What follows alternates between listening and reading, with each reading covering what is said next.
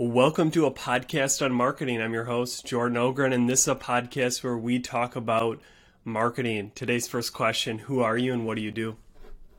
How's it going? My name is Vince Chan. I am a marketing specialist at Gong. So I wear multiple hats. I run social media.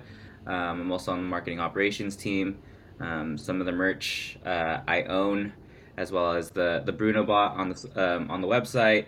And then I also help with email campaigns and all the landing pages, et cetera. So multiple hats. And it's crazy because I started as an intern like 2 years ago. So there's a lot that I've learned in this journey. Yeah, I can imagine. Wow. Yeah, Gong's a pretty sweet company, and we'll definitely kind of dive into some of those lessons, things you've learned working with some really great marketers and yourself, you know. So, but my first question that I kind of like to ask is, how do you define marketing, or what is the job that marketing should get done?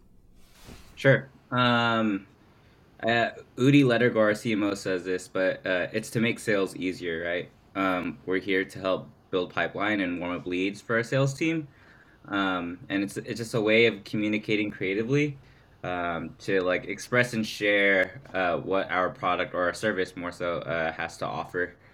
So yeah, it's more so, it's a tool to help our sales team and make sales easier. I like that. It's a simple definition, but you can obviously go to quite complexity and like, how do we make it simpler? But I like that simple, or how do we make the sales easier? But I like the simple definition. So then how do you define, do you use that same kind of definition? And maybe you don't, you know, look at other marketing, but like, how do you define kind of dichotomy of, oh, that's good marketing, or, oh, that's some, you know, pretty bad marketing? Like, how do you kind of split those two, like, or do you kind of not view it that way? Is it maybe good for someone and bad for somebody else? Right. I mean, it's a looking at what other marketers do and understanding like, okay, is this working for them? And if it is, how can we make it better? Or if it's not working for them, what can we do to make it work for us? Or, you know, thinking outside of the box, right? Like, I think at Gong particularly, we don't think inside the box of what normally typical marketers do. And I feel like the way we market's super B2C rather than like B2B, or at least the feel of it, right? Yeah. So it's like thinking very creatively and thinking like, okay, well, how do we attract our target persona? And I think that's another thing too. It's not necessarily, hey, buy this product, but like speaking as if we are our target persona, reaching to their and hitting their pain points, right? I think that is something that we hold true to ourselves is understanding those things, and then everything else speaks for itself. Yeah, I like that. I think too, just incoherent and good marketing, bad marketing, kind of as you're talking about, is it's dependent on the persona. Like something that's bad for one persona, you could snatch that or use that, put your twist on it, and for your persona, it works really well. So yeah, I like that kind of thinking about it. What is one of your kind of strongest held beliefs in marketing, a hill that you're willing to die on in regards to marketing? That social media is forever changing. I mean, and that like, I know a lot of marketers are like really like true to what they believe in, and this is how they market, and this is how they sell, and this is how they talk. But we're noticing that like Gen Z is taking over the world and you know, like, how do you cater to that? We have memes, we have pop culture references, we have, I don't know, GIFs. We start getting creative with our resources, and like, I think what's working now won't work in 2 months, right? And I think that's, I think understanding and forever being a student is something that like, for me, myself, I will always strive and push for, is because things will forever be changing with marketing. And I think it's keeping up with it, or even getting ahead of that, is like the belief I will stand by and I'll never stay stagnant with that idea. Yeah, no, I like that a lot. I think all you could argue kind of like, you know, like everything's kind of obviously always progressing, but I would argue marketing just in the last 10, 15 years has kind of changed the most, and it's just continually rapidly changing with new platforms, kind of new ways that we're buying, the whole kind of, as you said, that B2C, even if you're B2B, right, you still have to, because everybody's so used to buying B2C, whether it's on Instagram ads or whatever, that we want that same experience when I'm going to buy a productivity tool or, kind of a sales tool. I still want to buy in that feel B2C. So I think that's key. And I think, I would die on that hill as well in everything, but especially marketing. What is one thing that maybe other marketers, probably not at Gong, but maybe, elsewhere you see on LinkedIn that say something and you kind of disagree with it? You're just like, oh, I think this is not maybe bad, but I kind of don't think it's good advice, or I don't think it's helpful. Is there anything that comes to mind that you kind of disagree with other marketers on, or do you kind of not have many, because maybe you just are with your gongsters rather than interacting with others? Yeah, I think it goes to the idea of like who I follow and what I believe in. So I will say that, like, from what I see, there's nothing that like triggers me too much, because I follow the right people in order to like strengthen my own beliefs, in order to like push and level up where my headspace is at, right? And I think that's most important, because the moment you have like those toxic posts that like make you think negatively about one thing when you should be thinking broadly about something, that's when it like turns you the wrong way, and then it slows you down from what you're trying to achieve and go for. So not necessarily a specific thing or moment, but I do try to filter through what the eyes can see for myself, at least. Yeah, no, that's key. I think kind of monitoring the inputs in your life or your social feed, as we all spend a lot of time on it. That's good. Right. So I have a question kind of now going into Gong, like how is Gong able to make, call it remarkable content, very engaging content? Like what goes into how they can, whether it's a podcast, whether it's social, whether it's a Super Bowl, like how are they able to make such good content consistently, at least it seems? I'll speak on behalf of myself, at least, with creating LinkedIn content with our team. It's understanding our buyers, understanding our customers. Honestly, we get the lucky one hand up because, we're pretty much fortunate because we get to listen to these Gong calls every day, right? So we literally get to understand what their pain points are, right? What really makes them happy every day? What, I don't know, just pretty much anything and everything. I could type in a keyword and I could listen to multiple calls that are regarding a specific topic. And I think that's what gives us the upper hand, is because we get to speak on those pain points, right? And then we get to speak as a seller. Like I could write about my personal feelings as a seller. I don't sound like a marketer anymore, right? I just sound like another human on the screen, speaking to our target persona as my target persona, if that makes sense. So I think understanding that, and then we get to pull all this data to help sellers excel every day. And then we turn those into assets to like, hey, if you don't want to purchase Gong and use it for yourself, we'll have these assets ready for you anyways, because we want to show you what we are capable of. And then maybe down the road, like if you're interested, you could learn more about us, right? But nonetheless, we're all about like transparency, which is really cool, and giving out and helping as much as we can, which is what makes our content so digestible and lovable, I guess.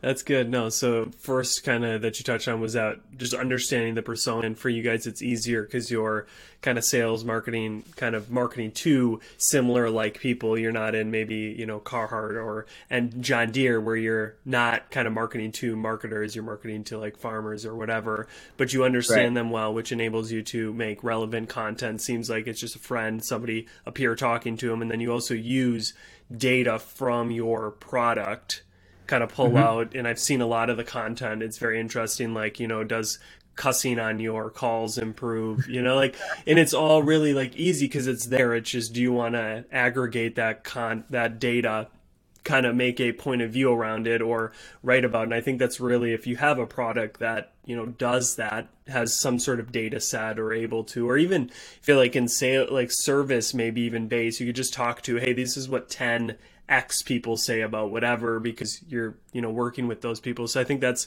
super key, is a lot of times we think like content always needs to be like original, create it from scratch, and you can kind of assist with doing that by using, like you guys do, data from your product that's already there. It's just kind of finding it. How do you go about, and maybe just it's around those types of content pieces, but how do you like go around thinking about the type of data you're going to find? Like what, like for the cussing one, like how does that come up? Like is you just hear a bunch of people asking that question, like does cussing, or is it just something that you guys, like someone thought of in a meeting and was like, this would be interesting?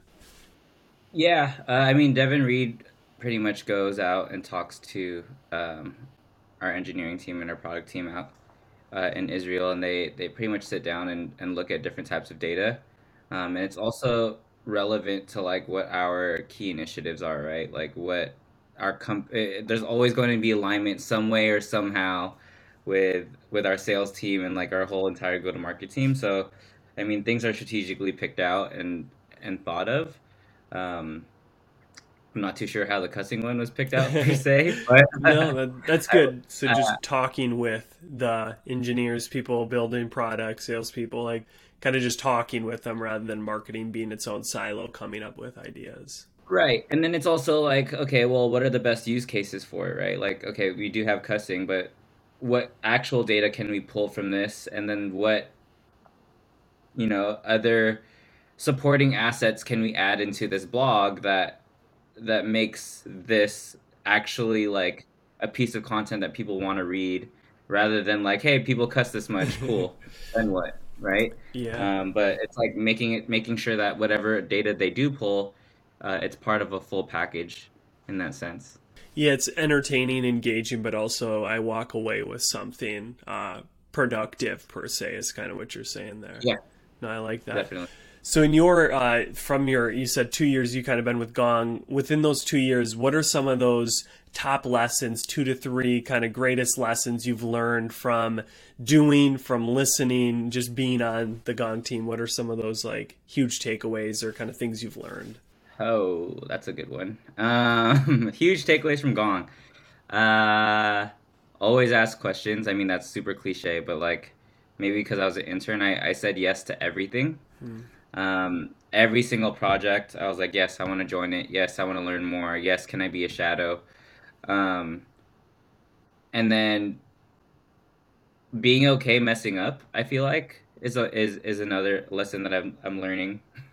And you know, having complete ownership, I think, is another thing too. Understanding like once you're comfortable with something, being like, hey, I could take this off your plate, and I could maybe help, you know, alleviate some stress off of you because I fully understand this. And I think that's what helped me accelerate and grow throughout my career, was that I asked for social media, I asked for marketing operations. I'm now at the point where I have to eventually choose one because I've said yes to too many things that like now I have 2 full-time jobs. So it's like, okay, well, which avenue am I taking next? But I think it's a good problem to have, right? Like, not many people have this opportunity to pick and choose where their career grows. So yeah, that's another lesson too, is that like I think if you present yourself as your full self every day, people will give that back to you tenfold. And what I mean by that is that like everyone knows I'm an intern and I'm going to give my 110%. They're going to give their 110% back and give me all the knowledge that I would love and need in order to succeed and excel in my career. So I think those are the lessons that I've been learning. And just the culture at Gong is just amazing, I will say. I've never had only worked at like another tech company, but just working at places in general, just seeing even like having conversations with our CEO, him knowing every single person by name. That's my dog. And they welcome to the podcast. Hey, Carter. You're distracting me. Can you calm down, please? But yeah, I think nonetheless, it's every day is a lesson at Gong. I feel like that's my biggest takeaway. No, I like that. I really enjoy the first kind of bit about the yeses, or just kind of being open to things. I think if you're early in your career, that's super critical. Just saying yes and not trying to be picky per se of like, I only want to do this or I only want to do that. Cause like you never know where that might essentially take you or what it will let you do. And I think that's kind of what you're saying is now you have options because you said yes of like, which of these do I want more of or want to do? Where if you just said no or you weren't open, you wouldn't be in the position you're in today. For sure. And yeah, I think it's great to get your feet wet, right? Like, especially early in your career. And sometimes people just pick one avenue and then they're like, well, I don't like this anymore, but now I'm stuck. But yeah. I was fortunate to start at Gong at a really, really early stage that like they needed support in basically every department. So yeah. I got lucky there for sure. Yeah, no, I definitely enjoy kind of in certain companies, a specialist role is somewhat generalist where you just are doing everything. Because I was similar. I was hired as like a specialist, not for a tech company, but for a different company, quite small. I was more of a generalist. I would do the email marketing. I would, and obviously you guys have more marketing, but like I do the website, I do all these things that it's like, okay, that's definitely not specialist, it's more generalist. But through that, I've started to figure out, okay, I like this more. I'm actually better at this where I would have never known. It would just be more or less like an assumption rather than actually getting my feet wet, seeing, okay, I actually don't like building websites. It's too detail oriented, whatever. So as like a young marketer, I think that's super critical to try to embrace the generality, try not to, if you can, which is kind of counterintuitive of like, find what you're going to do, niche down, all these things that are preached. And I think there's value in it. I also think like early on allowing yourself to be more like water and kind of go to where the river bends per se, and then say, okay, now I'm going to niche down on this or that. Do you think at all about that as you're kind of early in your career? You kind of already hinted at it of like, I'll have to pick one of these paths. Do you think at all about that? Or like, where am I going to niche down? Do I want to niche down? What are your thoughts generally on that? Well, our CMO, my manager, my manager's manager, we have these conversations every single week. That's good. It's every single week since I was an intern. And they're just like, hey, well, what path do you want to take? And I was like, hey, I need more time because I'm like loving the work that I'm doing on both ends. But yeah, I'm actually moving towards one direction over the other. So it's like a bittersweet transition. But I mean, definitely this transition is going to take like, I don't know, 6 months or so, just to ramp down, to teach the next person what I've been doing, and to just, let go of the reins officially. Awesome. But I think, I have picked my path. So I'm excited to go towards that path. And yeah, I guess it just took 2.5 years to do so. Yeah, good things take time. I finally chose that.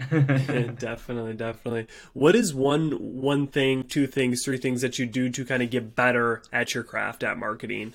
And they can be passive, they can be active. What are some things that you kind of do to just improve your marketing ability? Yes. I hate reading, but I will say reading. There we go. There's a book that sits in front of me called Everybody Writes. And then there's another book that sits in front of me called Influence. And those two books are exceptionally great from what I've read, or at least from what I've heard. Reading is one. The other is shadowing and just understanding like what leaders are doing. And the thought process behind these leadership meetings and seeing like really what goes into it, right? Like maybe as like a super junior marketer, we're just given the quote unquote dirty work without understanding why is there dirty work and like what is the thought process or anything behind it. And I think it's what makes you appreciate it more and makes you really want to put your all into it because you understand the higher goals and needs and wants, right? Last thing is outside experiences. I am a dancer, and I think similarly to dance, you know, you pull from your own life experiences to create movement that speaks true to yourself. And I think it's the same thing with marketing. Without being out there and socializing and looking at nature and whatever it may be, those things help create those help those creative juices flow in order to think outside of this 14-inch screen. Mm-hmm. Yeah, no, that's good. So yeah, those are the three things that I believe motivate me and push me to be a great marketer every day. No, I like that. And that hints at one of my final questions is kind of around things you do outside of business marketing to get better at it, because I do definitely align with your thought process. Someone, I think another actually person was a dancer as well. So like it's interesting the types of things. Usually you hear walking or, like you kind of said, reading, but you know, these kind of other passions that we have outside can actually fuel the marketing or our ability to think, which if you really think about marketing, it's just thinking critically. It's making good decisions on what to say, what to not say, and all that. So that's good. I always finish the episodes with two kind of main questions. One of them I'll just ask you again because you'll probably say the answer you said, but I'll ask it. But the first is kind of related to marketing, related to everything we've been talking about, is what is one thing you've changed your mind on in regards to marketing in the past 2 years, 3 years, 4 years? You know, I believed quantity content was the way, and now I'm more believing quality content. Like, what is something you believed once and now you kind of believe differently, whether 180 or just slightly different? I always thought marketing was just social media marketing when I first started my career. But don't get that twisted. There's so many other avenues. You know, there's events, there's PMM, all the messaging, there's creating our own category. That's also marketing. Yes, there is social media, but there's also email. There's marketing operations. There's analytics. There's so many things and so many people that play into the term marketing, right? And that's something I really didn't understand or know 3 years ago. So that's where my mind has changed. Sorry, what was the second question? No, I'll ask the second question. I still though want to dig deeper. What has that allowed you or enabled you to do differently now that you have maybe a broader scope of marketing? What has that helped you do or feel or think? What does it help me to do? I mean, it helped me understand what collaboration means more sure. So yeah, well, because when we first started we only had 10 marketers, right? But now that there's like 40 plus marketers and there's multiple teams within marketing, it's just like, okay, well, how do we collaborate and work together to make things work? And that, you know, you also have to be understanding that people are in different time zones. You have to understand that sometimes they don't know the process yet, or there's a lot of, and I think one thing is that's really important is like open communication with our team is very, very appreciated when that happens. No, that's a good.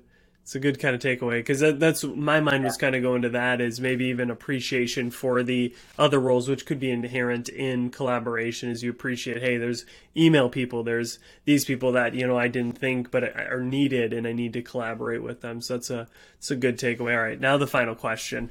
What is one thing you do outside of business and marketing that helps you improve your ability to kind of do business and marketing? And you obviously stated, I think, the answer earlier, but... I did. I'm a dancer. I'm a competitive dancer. I've been dancing since 2008, or at least training since 2008. So what is that? 14 years. Wow.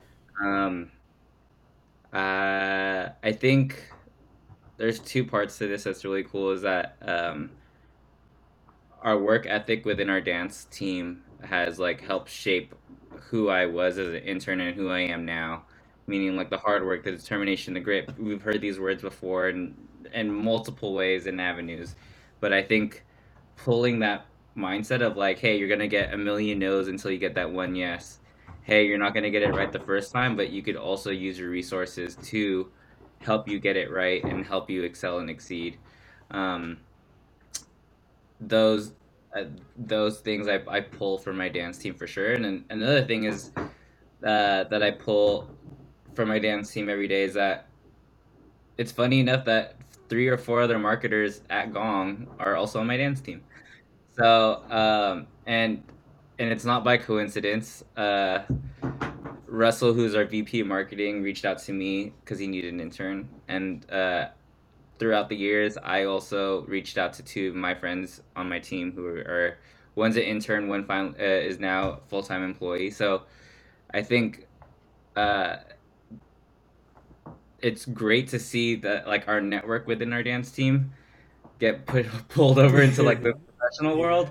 Yeah. And then we get to pull ideas from each other, right? Like whether it's marketing with your dance and like how we operate and how our dance team operates, what can we pull from our dance team that we could move to Gong or vice versa. And I think that's the beauty in it. And it's cool to see both our dance team and Gong excel. That's awesome. I feel like that has to be somewhat of an anomaly. Like, I don't know how many other companies have, you know, their marketing team, a select few of them on the same dance team. That's pretty sweet. So what got you into dance? You said 2008 was when you started. What was like what was the origin story? There was always a dance studio 2 blocks away from where my parents lived.